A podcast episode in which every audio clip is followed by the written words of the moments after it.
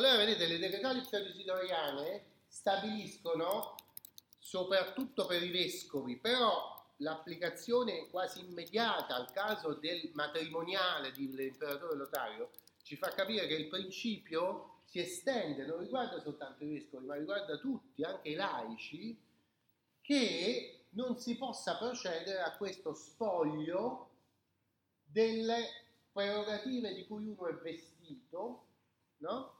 Prima di aver terminato l'iter. E questo accade, questo viene applicato in un caso appunto episcopale, tipico che viene citato nel manuale, un po' di sfuggita, eh, di un eh, importantissimo arcivescovo francese che si chiamava Incmaro, che era arcivescovo di Reims. Reims è quella città dove si fa lo champagne, dunque nella, nello champagne, sotto il Belgio più o meno, no? Mm, diocesi molto importante che aveva come arcivescovato sotto di sé alcuni vescovati Incmaro, accedendo un po' a questo familismo che vi ho detto rischia sempre di introdursi nella Chiesa, aveva fatto nominare vescovo di uno di questi episcopati che erano sottomessi al suo arcivescovato, suo nipote, che si chiamava Incmaro anche lui. Dice, eh, si chiamavano Mario, però si chiamavano, questo nome strano però si vede che era diffuso in famiglia, che viene nominato vescovo di Laon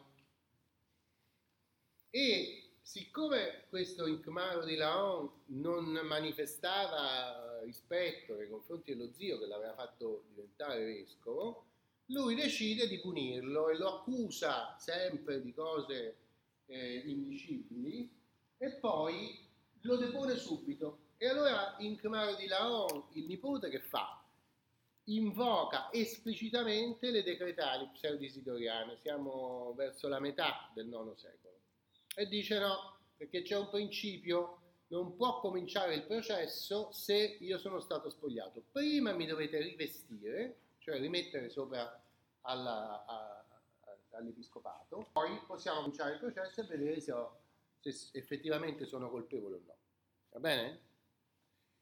Quindi vedete che la cosa è, è significativa perché questa falsificazione eh, afferma un principio che è valido fino ad oggi sostanzialmente, cioè quello che possiamo chiamare con tanti passaggi presunzione di innocenza, cioè non si può procedere ad una pena afflittiva, non si può privare, oggi si parlerebbe in termini diversi ovviamente, si parlerebbe di dignità umana, si parlerebbe di eh, garanzie dell'accusato e così via, però il principio è questo, cioè un principio che deve trattenere il potere dal manifestarsi al di fuori della, eh, dell'iter procedurale che è previsto.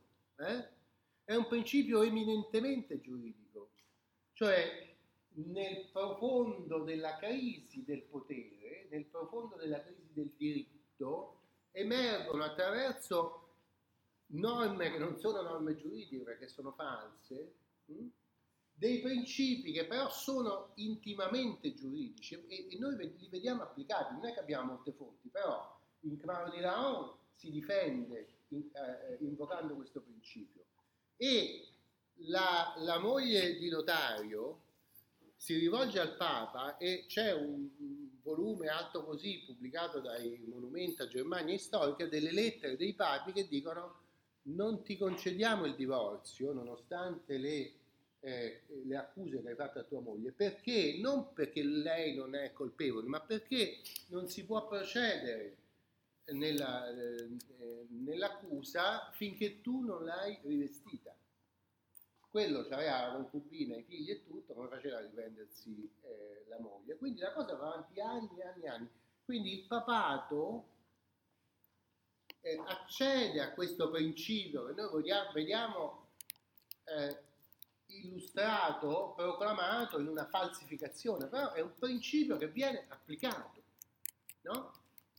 Quindi vedete un po' la, la contraddizione. In un momento che possiamo definire di grandissimo disordine, di prepotenza, di preponderanza dei poteri familiari, di oppressione dei più deboli che, che ci è descritta da tante fonti che parla, parlano di questa violenza del potere nei confronti delle persone innocenti, proprio forse la gravità della, della crisi induce alla proclamazione di certi principi che poi, nonostante che siano nati in una falsificazione, saranno poi ripresi da altre legislazioni vere, proprio come la donazione di Costantino, e diventano principi cardine dell'ordinamento, cioè la prevalenza della procedura sul potere, che è la funzione del diritto, se voi ci pensate, cioè si vede proprio in questi momenti in cui sembra che il potere non sia frenato da nulla, non c'è niente che trattiene la forza del potere dal prevaricare su chi non riesce a difendersi, no? Cos'è il diritto? È quella cosa che sta in mezzo, è quella cosa che difende le persone eh, più deboli dalla forza soverchiante di, di chi detiene il potere, no? E in questo momento l'affermazione della preeminenza della procedura no? eh, consente di cogliere, prima abbiamo cercato di cogliere qual è il concetto della norma, no?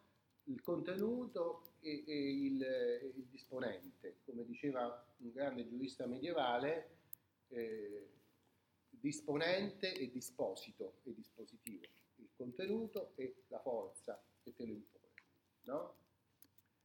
Adesso vediamo qual è la funzione di questa norma, che appunto si interpone fra la forza del potere e la vita delle persone che sono sottoposte a questo potere, affermando un principio, non puoi agire con il tuo potere se non al termine di una procedura. Magari riuscirai a, fa- a dimostrare che tua moglie ha commesso incesto anche se non è vero, perché sei potente, riesci a trovare falsi testimoni, cioè, però non puoi procedere allo spoglio se non passi da questi passaggi. E se non passi da questi passaggi e hai spogliato tua moglie, non ti concedo la legittimità del tuo nuovo matrimonio, cioè la legittimità dei figli, che è la cosa che ti interessa più di tutti. No?